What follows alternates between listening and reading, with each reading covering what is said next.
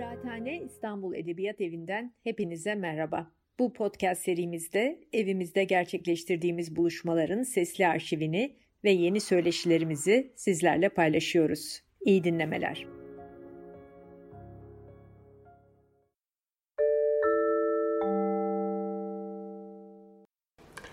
Merhabalar, Kıraathane'ye hoş geldiniz. Mesut Varlık ben. Bildiğiniz gibi 2022 e, başından beri her ay bir yayın eviyle e, küçük bütçeli, e, kendi işini kendi gören yayın evleriyle bir araya geliyoruz ve bu ayki konuğumuz Dipnot yayınları, Dipnot yayınlarından Emireli Türkmen. Hoş geldiniz.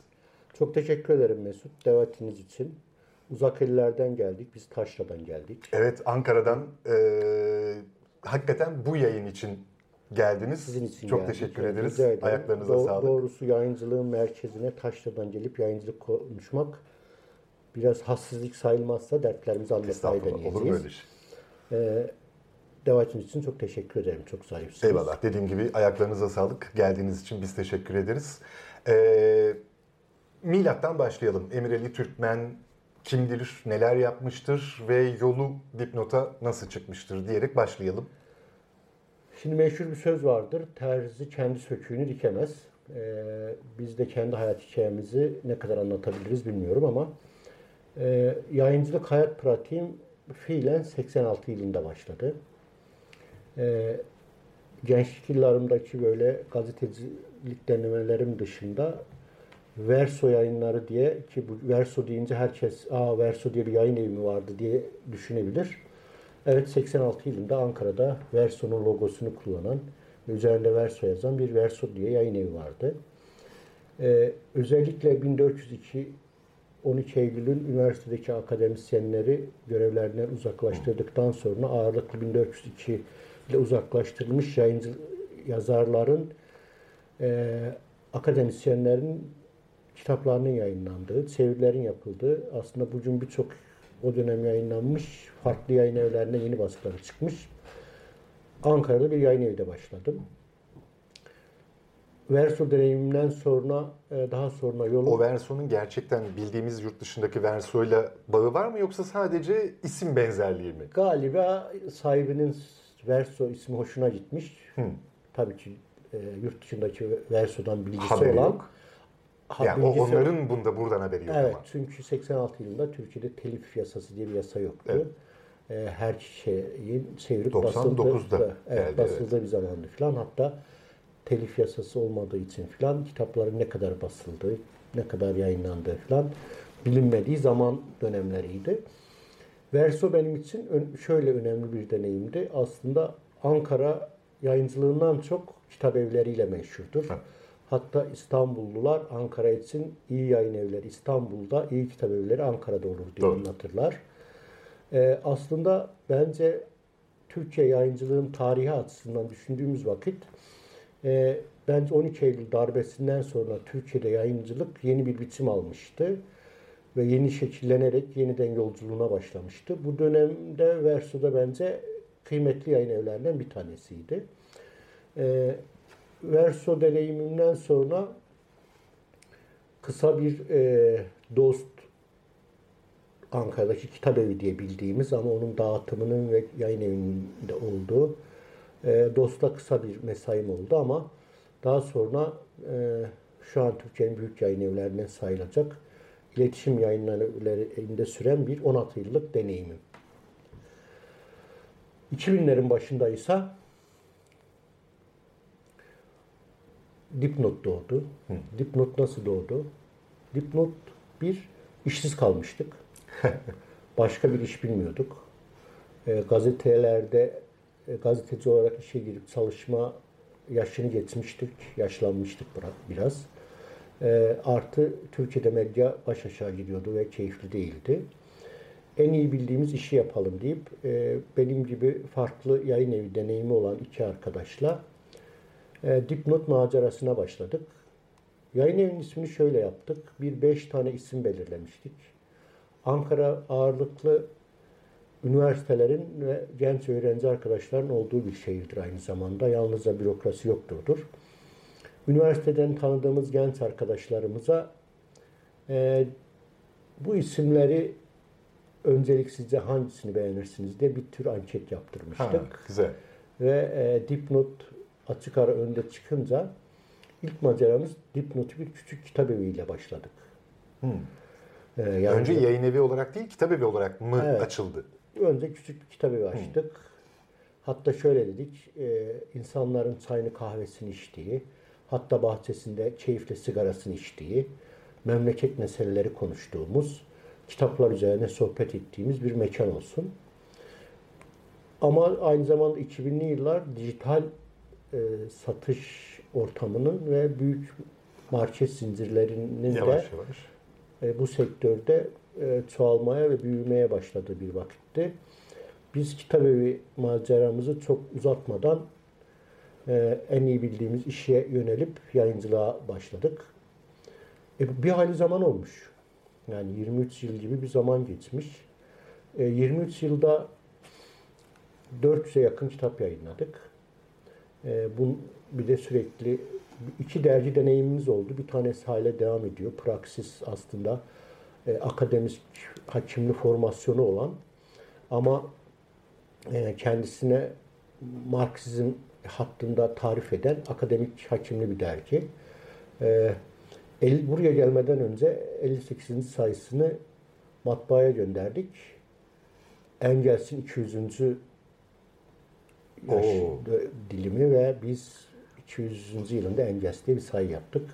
Hani bu memlekette hani Engels ne olabilir diye sorduğumuz vakit e, bu kadar e, rejimin otoriterleştiği bir, bir tür e, kolektif üretimle dahil üretim meselelerinin doğanının bu kadar tahrip edildiği bir zamanda e, engel sayısının keyifli olacağını düşünüyoruz.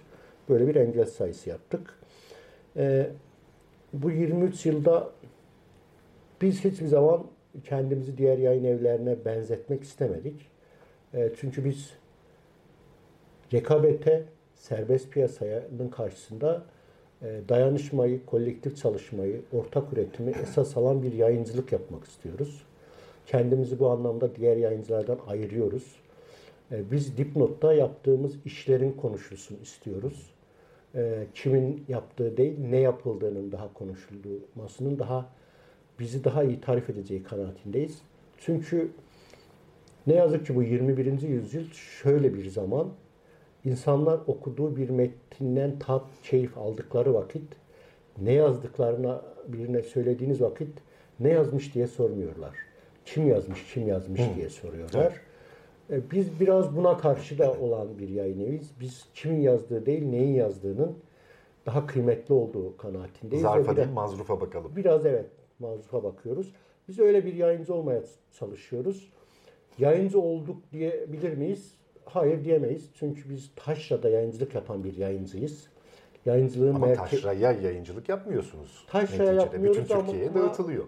Mesela biz yayıncılığın ana tartışmaların dışındayız. Şimdi siz İstanbul'da burada konuşuyoruz ama İstanbul'daki yayıncıların önceliğiyle Ankara'da bizim önceliğimiz ya biz bu kitabı en iyi nasıl biçimde yapabiliriz diye konuşuyoruz. İstanbul'daki yayıncılar ya biz bu kitabı ne kadar çok satabiliriz diye konuşuyorlar. Böyle bir fark var aramızda. Ee, O zaman tabii- sizin satış gibi bir e, derdiniz Birinci önceliğimiz bu değil tabii ki. Bizim birinci önceliğimiz yaptığımız işi iyi yapmak. Tabii ki biz zaten şunu keşfetmiş durumdayız. Bizim okurlarımızın da bizim yaptığımız yayıncılığın, hattın, çizginin, savunduklarımızın, yapmak istediklerimizin tadına vardıkça bizim kitaplarımıza bir ilgi olduğunu farkındayız. Bunun karşılıklı bir etkileşime açık. Biz mesela okurlarımızla falan daha yüz yüze bir mesai harcamak isteriz. Okurlarımızın eleştirisini kıymetli buluruz. Ee, onların fikir alışverişinin bizi güçlendireceği kanaatindeyiz. Ee, bu bizim belki de yayıncılığımızın küçük bir tadı. Bu bize bir tat veriyor. Yayıncılığa da bir tat verdiği kanaatindeyim. Ee, ama hepsinden önemlisi biz yayıncılığı çok para kazanalım diye yapmıyoruz. Çünkü yayıncılık artık bir sektör E, ve bu sektör içinde yüksek bir rekabet var. Bu rekabetten kaynaklı e, serbest piyasanın kuralları bütün yamyamlığıyla işliyor. E, biz kendimizi bunun en kenarına çekmeye, bundan uzak durmaya, daha dayanışmayı önemsemeye, e, daha patikalarda, ana yollarda değil, daha patikalarda yürümeyi tercih eden, daha eleştirel fikirlere kıymet veren, daha eleştirel fikirlerin metinlerini yapmayı deneyen bir yayıncı olmak istiyoruz. Ya da öyle bir çabamız var. Ne yapıyoruz mesela? Ömrümüz çok genç ama mesela biz Türkiye'nin Kürt meselesinin Türkiye'nin bir temel meselesi olduğunu düşünüyoruz. O alanda kitaplar yapmak istiyoruz. Türkiye'de bu kadar tekçiliğin karşısında bütün çokluğun, çok kimliklerin, farklılıkların birlikte yaşayacağı ve kendini tarif edeceği bir kültürel atmosferin yayıncılıkta da karşılık bulması gerektiğini düşünüyoruz. Onun için mesela ya bu memlekette Çerkezler de var. 21. yüzyılda Çerkezlerin dertleri ve sıkıntılar da olabilir deyip iki ciltlik mesela bir Çerkezler meselesi üzerine kitaplar yapmaya kalkıyoruz. Bu memlekette kadınlar soka sürekli sokaklarda İstanbul Sözleşmesi'ni geri istiyoruz deyip mücadele ediyorlar. Onları görünce bir miktar erkekliğimizden utanıyoruz. Ee, evet, e, kadınlar ölüyor sokaklarda. Onun için yayın evinde çok özel bir önem vererek özellikle de feminist arkadaşlarımızın büyük katkısıyla filan feminizm ve toplumsal cinsiyet hattı üzerinde yayıncılık yapmaya e, çalışıyoruz. Türkiye'de yayın evinde ben ve bir kısım arkadaşlar 70'lerin e, kısmen 80'lerin devrimci hareketlerinden geliyoruz.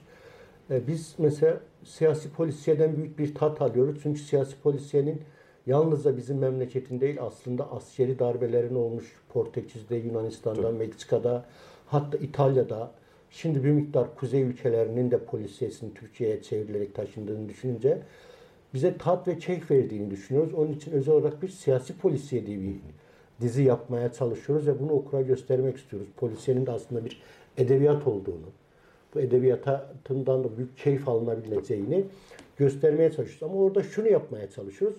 Yalnızca bir siyasi polisi yapmaya çalışıyoruz. Ee, çizgisi olan, kendine ait, ondan okuyunca ya ben diğer kitaba da bakayım diyen e, okurlarla karşılaşmak, onlarla bunlar ürettiğimiz kitapları konuşmak istiyoruz. Başka dipnotta ne yapıyoruz?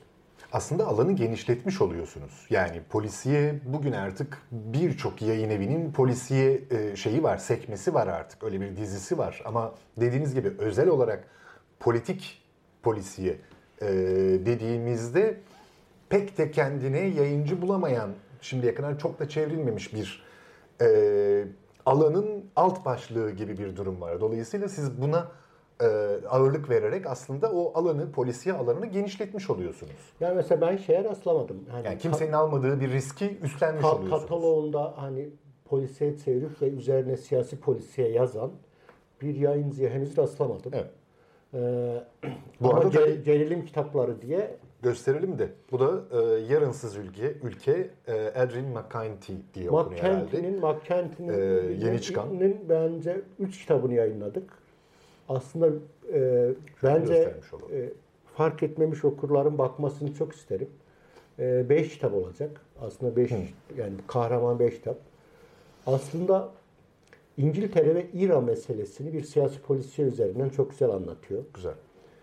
E, hem bir tür İrlanda'nın tarihi, İran'ın tarihi, siyasi gerilimlerin, toplumsal mücadelenin buluşması konusunda çok başarılı bir edebiyat olduğunu düşünüyorum. O zaman bu beş kitaplık bir dizi mi yoksa dizi, kahramanı yani önceki iki kitabı okumadan okunabilir. Ha. Yani tabii, her biri müstakil. Evet, müstakil. Birbirini takip eden bir olaylar, vakalar, siyasi okay. mücadeleler farklı farklı. Ee, ama aynı dedektif eksen üzerinde yürüyen e, bir 3-5 kitap ama üçünü yayınladık. Eğer kriz müsaade ederse ve yayınlayacak enerjimiz olursa diğer ikisini de yayınlamak istiyoruz. E, bence polisiyenin e, fark etmemiş okurlarımızın bizim polisiye bakmasını çok isterim. Eleştirilerle birlikte biz eleştirilerini de iletmelerini çok isterim.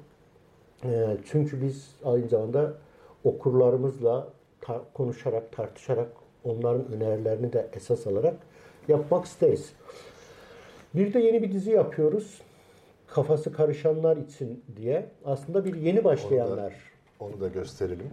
Ee, Hop. Bu da e, kafası karışmışlar için Adorno.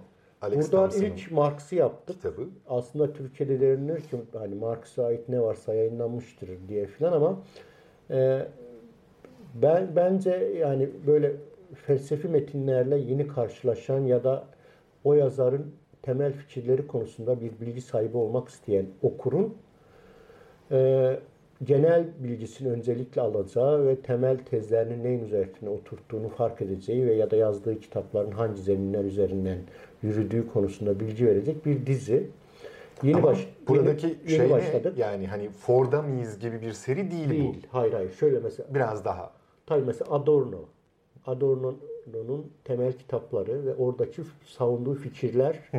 yazdığı temel metinler. Giriş ona, aslında. Adorno'ya evet, giriş, giriş gibi. Evet. Bir Adorno konusunda genel bir giriş. Tanıştırma kitapları dolayısıyla bunlar bir Belki açıdan de, da. Ya da derleyici toparlayıcı. Bu tanıştırma kitabı esprisi daha güzel olabilirdi.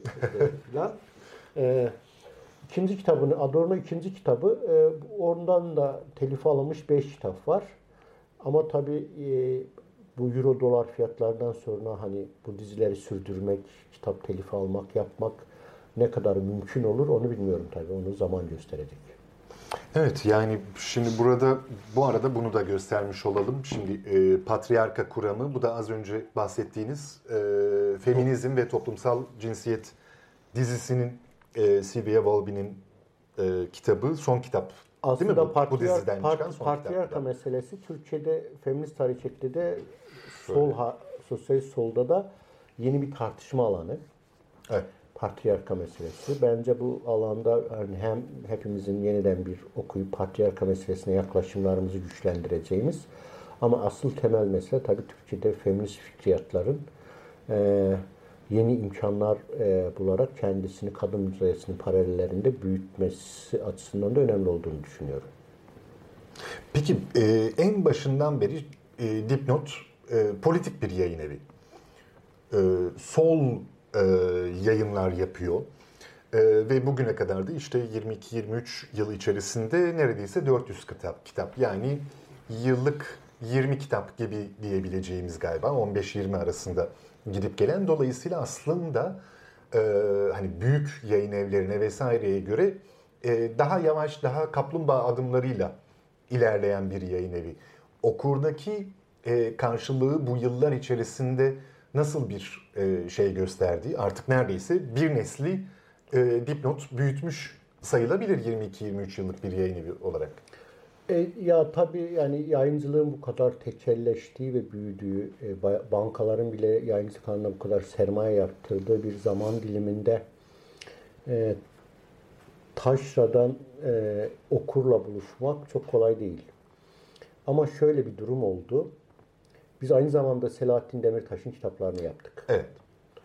Ee, bizim ölçülerimiz açısından e, bunlar çok büyük rakamlardı. Yani Türkiye'de çok satanlar listesine girip hatta evet. bence haftalarca haftalarca ve aylarca hatta bence yani ilk 3 ayda satış hızını falan düşününce ben hep espri yaparım aslında bize 2 numara büyüktü. Hı.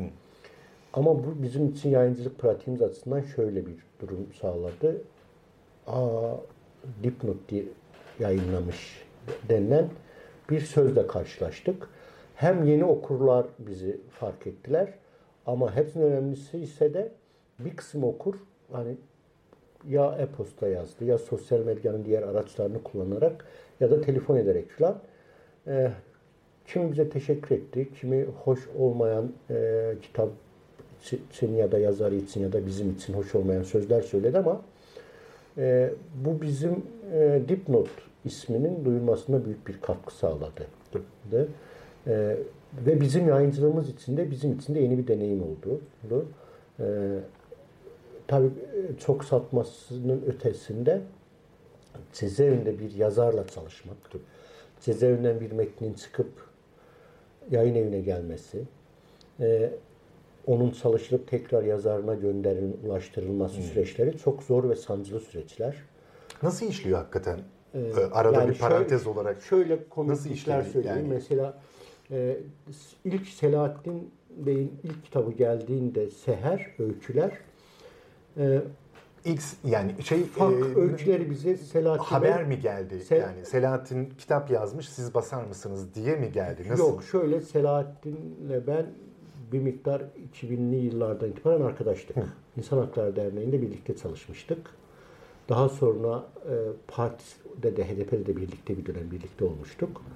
E, birbirimizi yakından tanırdık. Yani birbirimizin evlerine gider gelirdik, arkadaştık. E, cezaevine düşünce e, Selahattin Bey e, yazışmaya başladık. Daha doğrusu küçük kartlar Nasıl yazışılabiliyor? Şey mi? Ka- mektup Avukat yazıyoruz. yoluyla ha, Yok hayır normal postaya Ha ha ha. okey, yazıp tamam. PTT'ye veriyoruz. Adresine bir mektup gidiyor falan. Sonra ondan bir mektup geliyor falan. Ee, sonra bir gün gazetede Halep Ezmesi diye bir öyküsü yayınlandı. Ben e, Selahattin Bey'in e, çok iyi bir edebiyat okuru olduğunu biliyordum. Dum. Ama e, bu kadar güzel yazdığını doğrusu bilmiyordum. E, ondan sonra kendisine yazdığım e, bir mektupta arkadaşım öykünü okuduktan sonra galiba Türkiye'nin hapishaneleri bir yeni yazar mı çıkarıyor diye bir mektup yazdım ve bunun arkasının gelip gelmeyeceğini, bu öykülerin çoğalıp çoğalmayacağını sordum falan.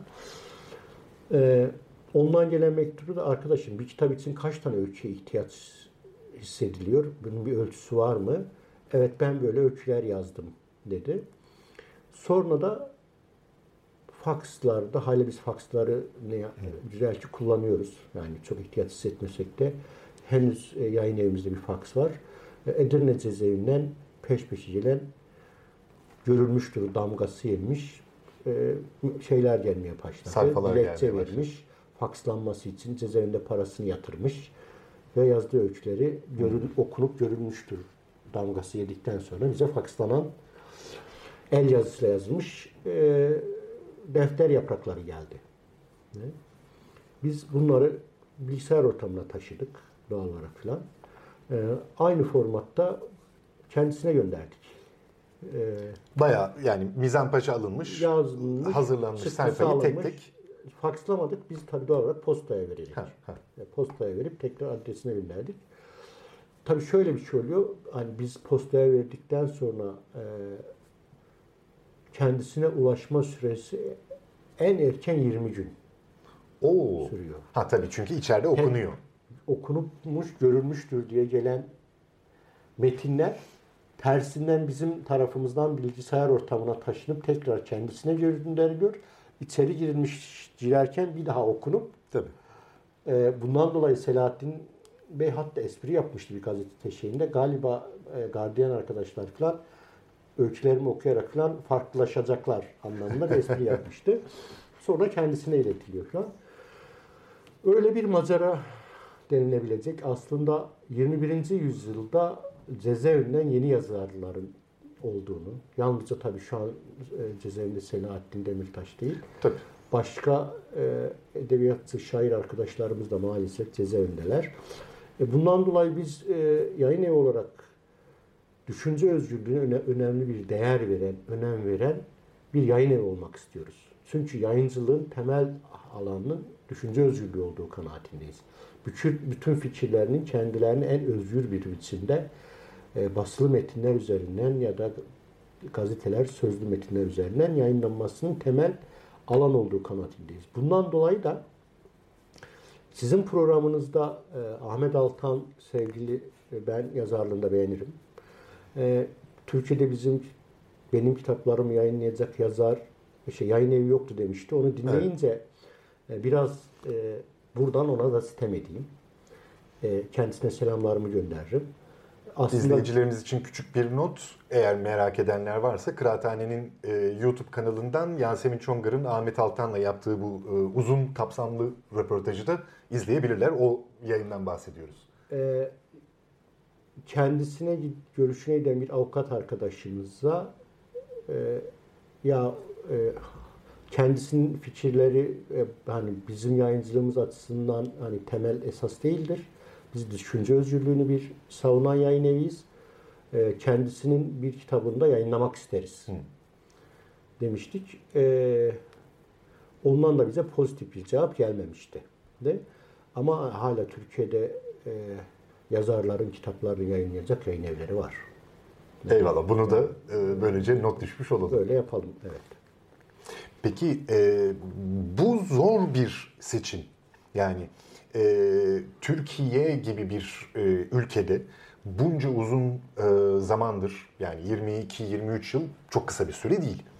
E, genel olarak Türkiye'deki yayıncılık ömrüne baktığımızda bütün yayıncılık tarihi boyunca yayın evlerinin ömür uzunluğuna ortalamasını aldığımızda aslında iyi bir e, şey. Yani artık dipnot yayınları e, hani kendi düzenini kurmuş olmalı diye bekliyor. 20 yıl önce işte iki ortakla birlikte e, kurduk demiştiniz. Bugün Dipnot kaç kişilik bir ekiptir? Editörü, e, işte grafikeri vesairesiyle nasıl bir e, şeye yani ulaştı? Çok, yani büyük, çok büyük bir yayın evi olmak gibi bir çabamız yok. Çünkü e, biz daha küçük bu yani küçük köşesinde mahalle yayıncısı olmayı önemseyen, yani Ankaralı bir yayın evi olmayı önemseyen, e, yılda belli bir sayın ya da kitap yayınlayan ama aynı zamanda bunu da en iyi biçimde yapmaya çalışan bir yayın eviyiz. Şu an yayın evinde 5 arkadaş çalışıyoruz. Hı hı. E, dışarıda bir yayın kurulumuz var. E, yayın kurulunda da yayın evinde çalışmayan arkadaşlarımız da var. E, dizilere bakan editör arkadaşlarımız var. Editör arkadaşlarımız dizilerin kitaplarını hazırlıyorlar. E, ama bir band sistemimiz var. Yani e, editörden geldikten sonra sayfa düzeni yapıldıktan sonra falan e, en az iki arkadaş daha okuyoruz bu metni. En az hatayla okurla buluşturmak istiyoruz falan. Ona özel bir özen gösteriyoruz. Sonra da matbaa süreci e, başlıyor. E, ama tabii iktisadi krizden sonra biz daha önce son yıllarda yani son 5 yılda yılda ortalama 24 ile 32 arasında kitap yayınlıyorduk. Şimdi bütün zorlamayla ayda bir tane kitap yayınlıyoruz. Yani bu pandemi ve kriz döneminde filan işte yılda 10-12 kitap yayınlayacak durumdayız. E, çünkü gerçekten e, krizin atmosferi beklenenin çok üstünde. Biz bunu küçük yayıncılar konuştuğumuz vakit çok anlamlı olur mu bilmiyorum ama e, ben Türkiye'de yayıncılığın belli kırılma süreçlerinin olduğunu düşünüyorum. Yani bu 50'ler 60'ları saymazsak ben Türkiye'de 70'lerle başlayan daha doğrusu 60'ların birinci yarısından başlayıp 80'lere kadar olan bir yayıncılık dilimi olduğunu düşünüyorum. Toplumsal fikirlerin çok kıymetli olduğu, e, kitapların fikirler üzerinden büyük bir ilgiyle okunduğu bir zaman dilimiydi. 12 Eylül o sayfayı bir tür askeri diktatörlükle kapattı filan. Ondan sonra e, yeni yayın evlerinin çıkıp daha e, Türkiye'de entelektüel fikriyatın yayıncılık üzerinde büyük iz oluşturduğu ben bunun 90'ların ikinci yarısından özellikle 2000'lerden sonra ise bir sektör haline geldiğini ve e, sektörün e, hızlı bir biçimde hatta tekelleşme sürecine girdiğini, bundan dolayı da bu kültürel çeşitliliğin çok zayıfladığını ve zayıflamaya devam ettiğini, bu kriz sürecinde de bunun daha da artacağını, büyük yayın evlerinin büyüyerek yolculuklarına devam edeceğini, e, dünya için bir özellikle Batı merkezli emperyalist ülkeler için Amazon hikayesi anlatılır. Galiba bu kriz Türkiye'de de bir Türkçe yayıncılık tarihi açısından yeni Amazon hikayelerinin oluşacağı bir zaman dilimi diye düşünüyorum. Evet böyle bir e, hakikaten iyice daralan bir huni ağzı haline gelmesine e, sebep oldu bu son dönemdeki işte e, dolar vesaire e, ve ekonomik kriz e, ortamı ve kağıt yok. Yani düpedüz e, kağıt yok. Dolayısıyla da yayıncılık e, neredeyse yapılamaz hale gelmiş durumda. Yahut bulunabiliyorsa da çok e, yüksek fiyatlara. O da fiyatlar şeye kitabın fiyatına ne kadar e, yansıtılabiliyorsa. Evet yani şöyle bunu yani bir şöyle düşünelim. Ee, büyük bir yayın evi e, büyük ihtimalle 3'er, 5'er, 6'şar bir yıllık programlar yapıyorlar filan. E, küçük yayın evi ise o ay çıkaracağı kitabın kağıdını nasıl bulacağını, öncelikle onun parasını nasıl bulacağını evet. çözmesi lazım. Çünkü bizim yayıncılık sektörü şöyle bir durumla dönüyor. Kitabı çıkarıyorsunuz. Kitabı çıkarmadan önce kağıdına peşin para veriyorsunuz. Eğer kitabın çevirmeni varsa kitap çıktıktan sonra 3 ay içinde çevirmenine ödeme yapıyorsunuz. Yazarı varsa telifini ödüyorsunuz yazarına 3 ay içerisinde. Ee, sonra dağıtımcı üzerinden bir ay sonra yani toplam 6 aya tekabül edecek bir evrak çek geliyor size. 6 ay sonrayı bekleyemezsiniz. Ya götürüp küçük yayıncılar bu çekleri kırdırıyorlar. Hı hı. Ya bunu götürüyorlar vade faiz farkıyla kağıtçıya veriyorlar. Yeni kitabın yapma hazırlığına başlıyorlar falan. Buradan yayıncılığın kendisini sürdürmesi mümkün değil böyle bir hayatta. Ee, bunun için ben bu süreçte küçük yayın evlerinin bir süre sonra nefesimiz bitti, dedi, hava alamıyoruz, havasız kaldık diye bağıracağımızı düşünüyorum. Bunu nasıl aşabiliriz? Bunu aşmak için bir kamunun bu alana kısmen başka alanlarda olduğu gibi e, bir katkı sunması lazım. Ben Türkiye'de kamunun böyle bir siyasi aklının, siyasi yaklaşımının böyle bir derdinin olduğunu da düşünmüyorum. Maalesef. Bundan dolayı da ikinci bir şey kalıyor. Okurlarımız bu kriz sürecinin aşması için sevdikleri yayıncıların ve yayın evlerinin yaşaması için kısmen bir kolektif dayanışmada bulunacaklar. Yani diyecekler ki ya ben bu yayın evini, şu şey yayın evini seviyorum. Şunu da seviyorum. Bir ay bundan bir tane kitap al, al, al, alayım. Bir tane önümüz ayda şu yayın evinden alayım diyecek bir dayanışma duygusunda bulunacaklar. Ama bu coğrafyada dayanışma çok zayıflamış durumda. Hmm. Yani e, dayanışmanın değil, rekabetin hayatın temel alanı olduğu bir yerde bu dayanışma bir karşılık bulur mu? Bundan çok emin değilim. Yani tabii ki dayanışan okurlarımız var ama bunlar parmakla sayılacak kadar mı olur? Binleri geçer mi bilmiyorum. İkincisi mesleki örgütlerimizin bu meselede bir dayanışma göstermesi olabilir. Ee, bir çabası var meslek örgütlerinin. Ama meslek örgütlerinin krize cevap vermesi mümkün görünmüyor Hı. bugün itibariyle. Ama bütün bunlarla birlikte Türkiye'de bir de bir otosansür var. Bir de üstüne üstlük. Bunun üstüne. Kültürel çeşitlilik, üretim çeşitliliği zayıflamış durumda. Herkes çok satacak.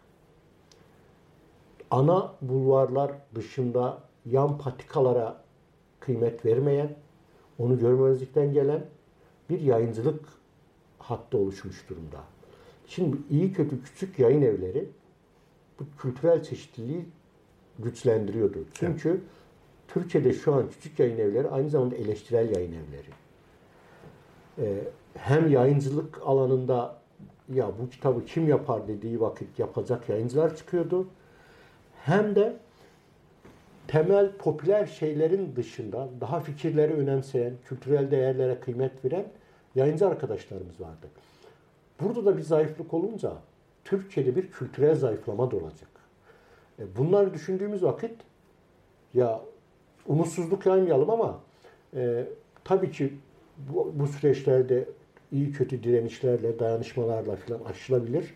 Ya da biz gideriz, bu işe aday yeni yayıncı arkadaşlar gelir ama e, hepimizi çok hani keyifli ya da ne güzel yayıncılık yapıyoruz diyecek bir zaman dilimi beklemiyor. Evet. evet. Yani ve giderek e, zorlaşıyor. Üstelik tam da dediğiniz gibi aslında asıl buradaki problem o dediğiniz hani işte 60'lar 70'lerdeki e, ortamda yayın evlerinin ciddi bir kısmı daha eleştirel, daha e, yeni e, yayınlar yapmaya çalışan yayın evlerinden oluşuyordu ve okur kitlesi de bunun karşılığını veriyordu. Hatta işte o dönemki yazarların e, şeylerinde, günlüklerinde vesaire de e, hep şey vardır işte. Üniversiteye gidip yazılmış bir doktora tezini okuyor vesaire.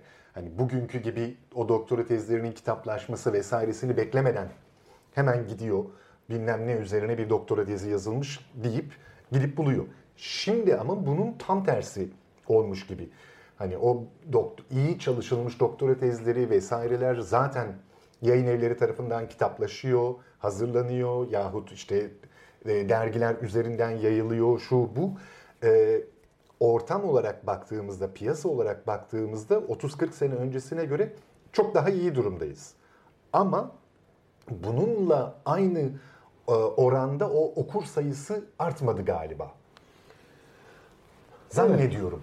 Yani, yani hani çok hani, rakamlar söyleyemeyebilirim e, bu konuda Mesut ama Evet yok e, elimizde zaten e, yani en büyük problemlerimizden biri bu. Elimizde rakam yok. Ama mesela, gözlem olarak. Mesela şunu merak ediyorum doğrusu. E,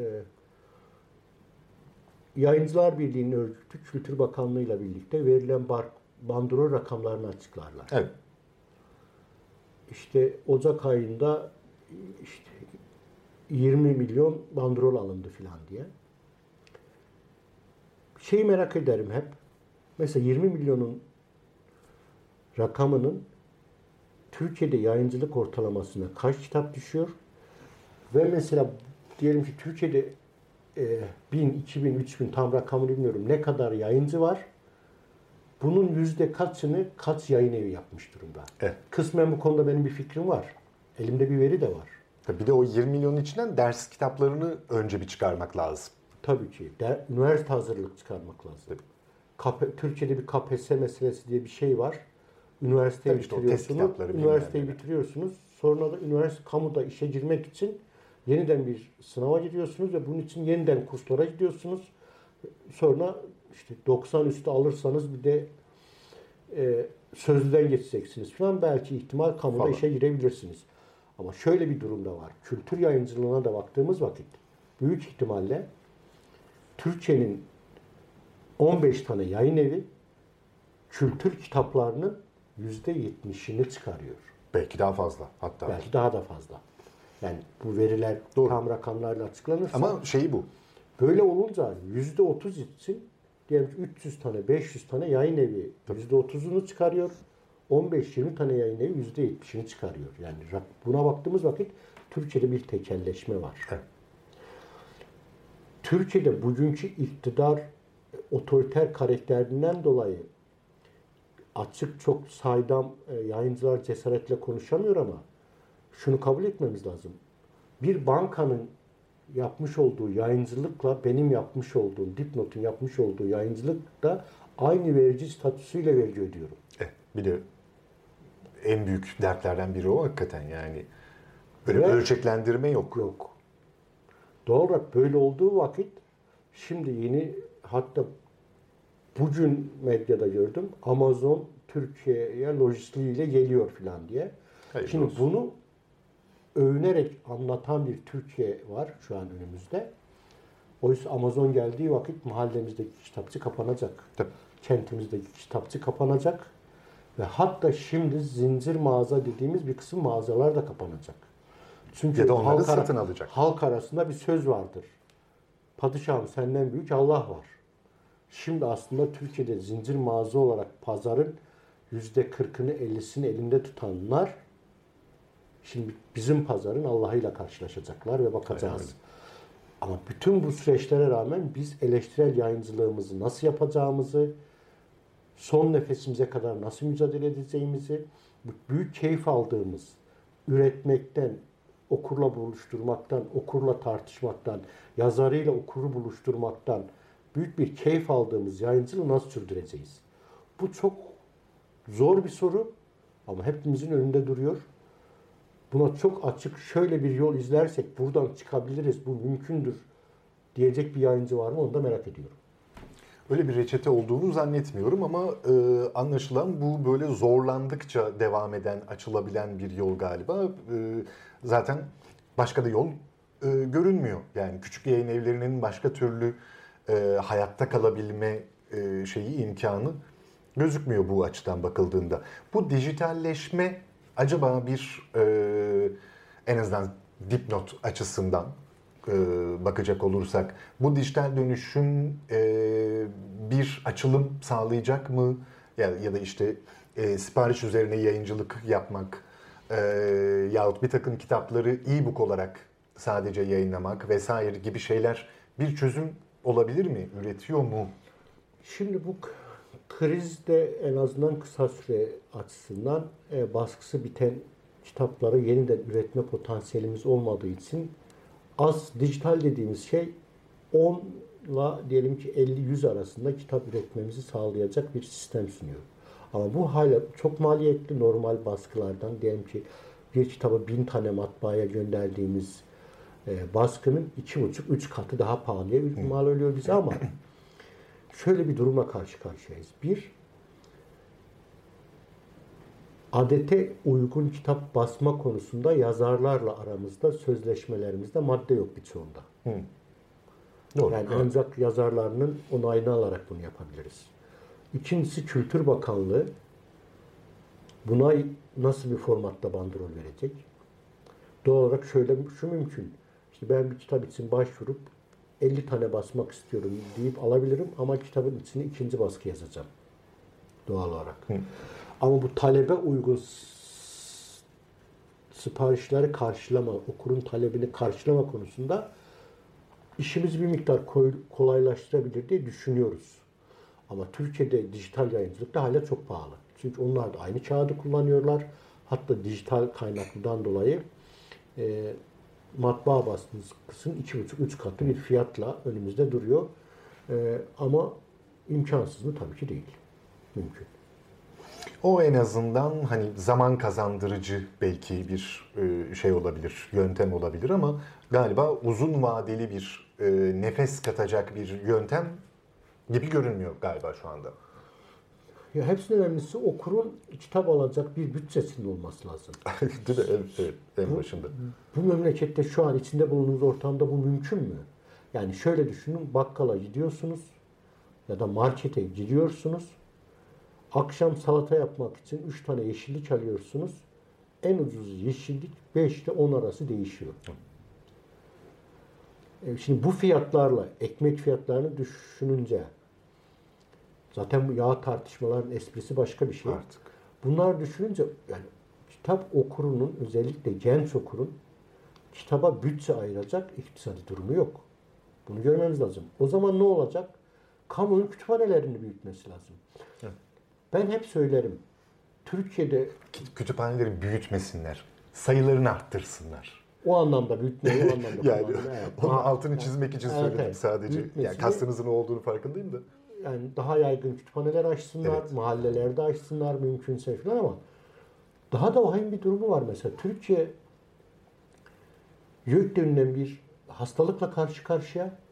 Türkiye'de 250'nin üzerinde üniversite olan, ismi üniversite olan kurumlar var. Bunların kütüphanelerin olması lazım. Bir üniversitenin kütüphanesi olmayan bir üniversite olabilir mi? Olmaması lazım. Bir, yani bir üniversite övünecekse kütüphanesindeki kitap sayısıyla övünmesi lazım. Tabii. Ama bu üniversiteler artık kütüphanelerine kitap almak için bütçe koymuyorlar. Aynen öyle. Ama bu üniversiteler otopark yaptırmak için Tabii. ya da öğretim görevlisine işte bilmem ne masası yaptırmak için falan bütçe ayırıyor. Tabii. Şimdi üniversiteler böyle olunca, böyle bir yük olunca Türkiye'de farklı fikirlerin, düşüncelerin demokratik ortamda konuşulması ve tartışmasının bu kadar sorunlu olduğu bir atmosferde okurun bir kendi cebindeki olmayan bir paradan bütçe ayırıp kitap alması mümkün değil. O zaman mesela doğal olarak kamuya seslenmemiz lazım. Ya da bizim e, yayıncıların, yazarların, örgütlerinin temsilcileri kamunun kütüphanelere daha yüksek bütçeler ayırması için e, bir baskı oluşturmamız lazım. Hani mümkün mü dersen imkansız değil. Mümkün mü bilmiyorum ama imkansız değil. Ama herhangi bir ihaleye ayırdıkları bütçenin yarısını ayırsalar Evet yani. bunlar Türkiye'de yayıncılık krizden çıkar.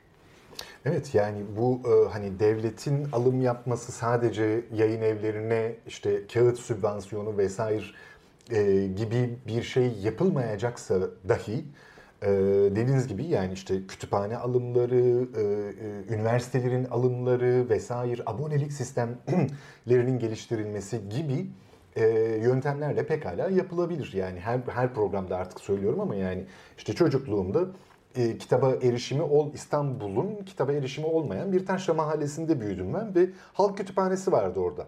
Küçük bir yerde ama vardı. Gidiyordum bir dolu yazarla orada tanıştım yani kitaplarıyla orada tanıştım netice itibariyle. Ama bugün o mahallede yaşayan bir çocuğun öyle bir şansı yok çünkü o kütüphaneyi kapattılar. Ne Yani ve ki? bunun gibi bir dolu yani öyle milyon metrekarelik bilmem ne kütüphanelere ihtiyacımız yok. Mahalle kütüphaneleri Evet. açın ve hepsini Ben- kitap ben- alın. ben- bence yerel yönetimlerin buraya bir bütçe ayırması lazım. Ve e, yerel yönetimler nasıl mahallede park yapıyorsa aynı zamanda mahallede kütüphaneler açması Evet. gerektiğinin de bilincinde olması lazım. Ve bunun için bir çaba içerisine girmesi lazım. Buna yerel yönetim bütçesinden bir bütçe ayırması lazım. Bizlerin de okurun az bütçesiyle kitap almasını sağlayacak yayıncılıklar yapmak için çaba göstermemiz lazım. Ama tabii bu kağıt fiyatlarıyla, bu telif euro dolar fiyatlarıyla yayıncılara hani söz söylemek biraz hani mahcubiyet üretir. Çok zor durumdayız. Ama bütün buna rağmen şu duyguya sahip olmamız lazım. Ya biz okura en uygun fiyatla kitap üretmeliyiz. Ne yazık ki Türkçe yayıncılığı tekelleştikçe fiyat zeminini belirleme gücünü elinde tuttukça da şunu kabul etmek lazım. Büyük yayın evleri, banka yayın evleri de 10 bin tane, 20 bin tane bastığı fiyata da, da kitaba da aynı fiyatı koyuyor. 500 tane, 1000 tane bastığımız kitaba da aynı fiyatı koyuyoruz. Burada bir paradoks var. Bunun böyle olmaması lazım normalde. Ama bütün buna rağmen yayıncılık yapan herkes kıymetli benim açımdan ve dilerim Türkiye'de daha çeşitliliği bol, fikri farklılıkları geniş, yayıncılık önümüz dönem daha büyüyerek devam eder. Ama bunun için mücadele etmek lazım. Türkiye'de bunun zayıfladığı kanaatindeyim. Türkiye'de fikir özgürlüğü yalnızca değil, kültürel çeşitliliği güçlendiren yayıncılığın da zayıfladığını düşünüyorum. Herkes ana bulvarda koşacak bir alan arıyorlar filan. Oysa bence doğanın en güzel yanı ormana çıkan patikalar. Evet. Kesinlikle öyle. Bir de bu son e, dönemde şöyle de bir e, farklılaşma oldu galiba. Bütün bu konuştuklarımızın e, yanı sıra e, 60'larda 70'lerdekinden çok daha farklı bir şekilde. O dönemlerde çünkü muhafazakar yayın evi e, sayısı çok çok azdı. E, var olanlar da kendi mahallelerinin dışarısına çıkmıyorlardı. Çıkmak gibi de bir şeyleri yoktu. O yeterli oluyordu gibi bir durum söz konusu. Ama bugün ne geldiğimizde işte o e, yayıncılıktaki özgürleşmeci tavrın, çoğulcu tavrın e, giderek yıpranması, azalmasının yanı sıra bir, bir taraftan da e, o muhafazakar yayıncılık diyebileceğimiz ya da art- artık nasıl e, tabir edeceksek, ifade edeceksek e, o yayın evlerinin de giderek e, daha güçlenmeye başladığını ve eskiden olduğu gibi sadece kendi mahallesinde kalmanın haricinde artık e, bildiğimiz e, ülke çapına e, yayılan bir yayıncılık faaliyetine de başlamış olmaları, geçmiş olmalarının da e, çünkü o yayın evlerinin evin elinde aynı zamanda bazı dağıtım aygıtları da e, var ve e, tercih etmedikleri, beğenmedikleri, e, uygun görmedikleri kitapları da kitap evlerine sokmuyorlar. E, galiba bir de böyle bir e, şey söz konusu, bir e, galebe çalma e, hali söz konusu Ya bu ya da bir tansiyon. Mesut şöyle hani bu muhafazakar yayıncı daha doğrusu muhafazakar gelenekten gelen yayıncı arkadaşların öyle demek lazım. Evet. Yaptıkları yayıncılığın hani değerini ve kıymetini tabii ki onların okurları belirleyecek. Ama şöyle bir fikir farklılıklarımız daha doğrusu yayıncılığa yaklaşım etik farklılıklarımız var. Ben Türkiye'de bir kitap evim varsa orada örnek veriyorum muhafazakar ama edebiyat kalitesi yüksek bir yazarın kitabının bulunması gerektiğini düşünüyorum. Kesinlikle. Kesinlikle. Satılması gerektiğini düşünüyorum. Onu talep eden okurun buluşma onunla da buluşması gerektiğini düşünüyorum. Ama aynı muhafazakar yazar kendi kitap evinin rafında Selahattin Demirtaş'ın kitabını bulundurmuyor. Evet. Bunu da kendince gerekçelendiriyor. Ama şunu bilmiyor.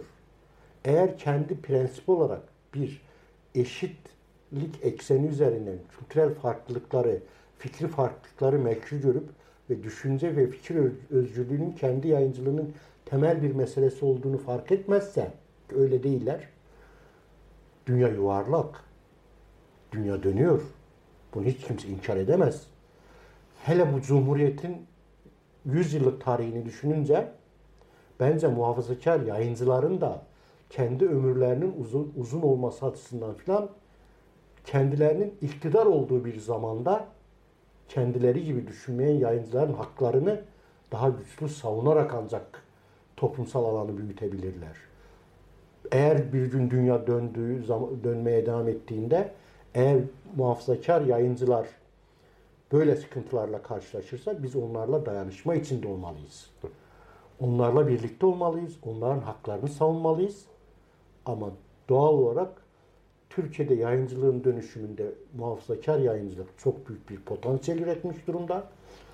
Kabul etmek lazım ki iktidarın ve devletin imkanlarını yüksek bir oranda kullanıyorlar. Ama burada mesela ben yaptıkları yayıncılığın aynı zamanda kalitesine de bakmamız gerektiğini düşünüyorum.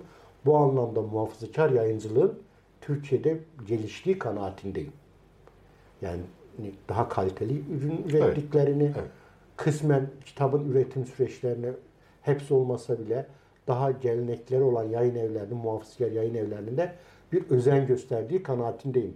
Ama şu açık bir durum ki muhafazakar yazarlarda da muhafazakar yayıncılarda da fikir ve düşünce özgürlüğü yok. Evet, Öyle evet. olmadığı için Adana'da fikir öz, görüşlerini söylemek için sokağa çıkan Müslüman topluluklar polis şiddetiyle karşılaştığı vakit bundan rahatsızlık duymuyorlar. Evet maalesef öyle bir e, karşılıklılık çalışmıyor. E, hep bir e, keser bir tarafa doğru e, çalışıyor ne yazık ki. E işte keseri elinde tutan bir gün bu keserin başkalarının da elinde tutabileceğini bilmesi gerekir her zaman. Onun için keserin de bir asgari demokratik paylaşım, hak, hukuk meselesini önemseyen bir yerde durması lazım. Evet işte o yüzden zannediyorum e, yani Türkiye'de bana kalırsa henüz bir e, Türkiye e, yayıncılık sektörü söz konusu değil.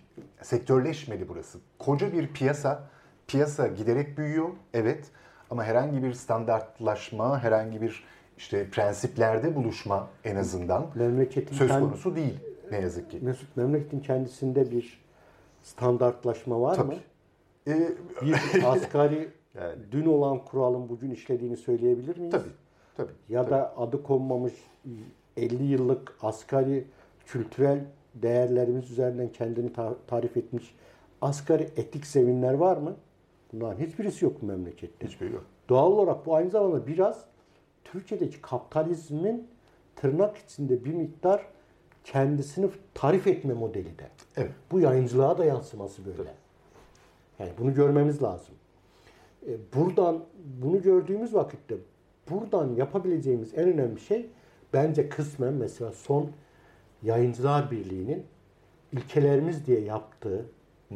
metnin yayıncılar tarihi açısından bence önümüz dönem 30 yıl sonra ömrümüz müsaade eder de bunları konuşursak önemli bir zemin olduğunu düşünüyorum. Evet. Yani yayıncılık alanda çalışanların, üretenlerin, çevirmenlerin, yazarların, yayın evlerinin birlikte bir alan oluşturmak, ilkeler bütünlüğü oluşturmak ve oradaki çoğulculuğu da hayata geçirmek açısından e, önümüz dönem yayıncılığın büyümesinin de zeminini oluşturacağı kanaatindeyim. Evet o hakikaten mesleğimiz yayıncılık projesinin sonucunda ortaya çıkan e, mesleki tanımların ve e, bir takım standartların e, tanımlandığı bir çalışma ortaya koymuşlardı. Hakikaten o evet eksiği var, gediği var vesaire ama bir köşe taşı olarak, bir milat olarak hakikaten kabul edilmesi gerekiyor. Onun geliştirilmesi gerekiyor bundan sonrasında en azından ve mümkünse de yayın evlerinin bunu pratikte e, uygulamaya başlaması e, gerekiyor belki de. Hani o e, yayın evlerinde her işe herkesi koşturma e, şeyinden yavaş yavaş e, vazgeçip e, uzmanlıklara göre editörlükler vesaireler gibi bir en azından ufuk olarak, beklenti olarak e, gitmek gerekiyor gibi geliyor. Başka türlü çünkü o endüstrileşme, standartlaşma vesaire e, mümkün olamayacak İşte bunu biraz yaşayıp göreceğiz. Bu kriz sürecini düşününce şöyle düşün ki yani mesela Tabii biz, şu anda bi- biz için mesela bir yazar arkadaşımıza şunu desek hani biraz ben mesela kendi adıma biraz mahcup olurum. Ya sizin kitabınızı yayınlayacağız ama satışına göre ödeme yapalım, telifin ona göre Ha. sözleşme yapalım desek biraz yüzüm kızarır. Ama eğer bir büyük tırnak içinde bir büyük yayın evi, bir banka yayın evi filan ya biz size artık krizden dolayı yüzde sekiz, yüzde on telif ödemeyeceğiz, yüzde dört ödeyeceğiz diyorsa bu iş Olur. ahlakıyla da ilgili bir şey. Evet. Yani krizlerin kötüye kullanılma, sermayenin her zaman kendisini krizlerde büyütmek için kullandığının bence bir belgesi diye düşünüyorum. Aynen öyle. Yani e, gözünü karartıp hiç e, şey yapmadan, sakınmadan yazarın yahut çevirmenin yahut editörün e, sırtına basarak o kar şeyleri devam ediyor. Hareketleri devam ettiriliyor. Öyle. Yani hani kısa sürede de buradan hani çevirmen arkadaşlarımız, yazar arkadaşlarımız, editör arkadaşlarımız hani haklarını alarak çıkabilir miyiz? Ee, bunu bilmiyorum ama bunun için tabii ki mücadele etmek lazım. Yani bir kitap hazırlamanın ve üretmenin, bir kitap yazmanın ne kadar zahmetli olduğunu en, en iyi bizler biliyoruz. Tabii. Hani oradaki emek sürecini bizler bildiğimize göre ve emeğin de değerini ve kıymetini vermemiz gerektiğini düşünüyorsak bunu bir temel yayıncılık alanında da konuşulması gelen, bulvar- konuşulması gereken bulvarlardan bir tanesi. Yalnızca bunun değil birçok sorun olduğu gibi de, de bu. Ama tabii şundan da olursa hiç şaşmayız. Yarın yayıncılar patır patır ya kriz derinleşiyor onun için çalışanları işten çıkarmalıyız derseler de buna da şaşmamak lazım.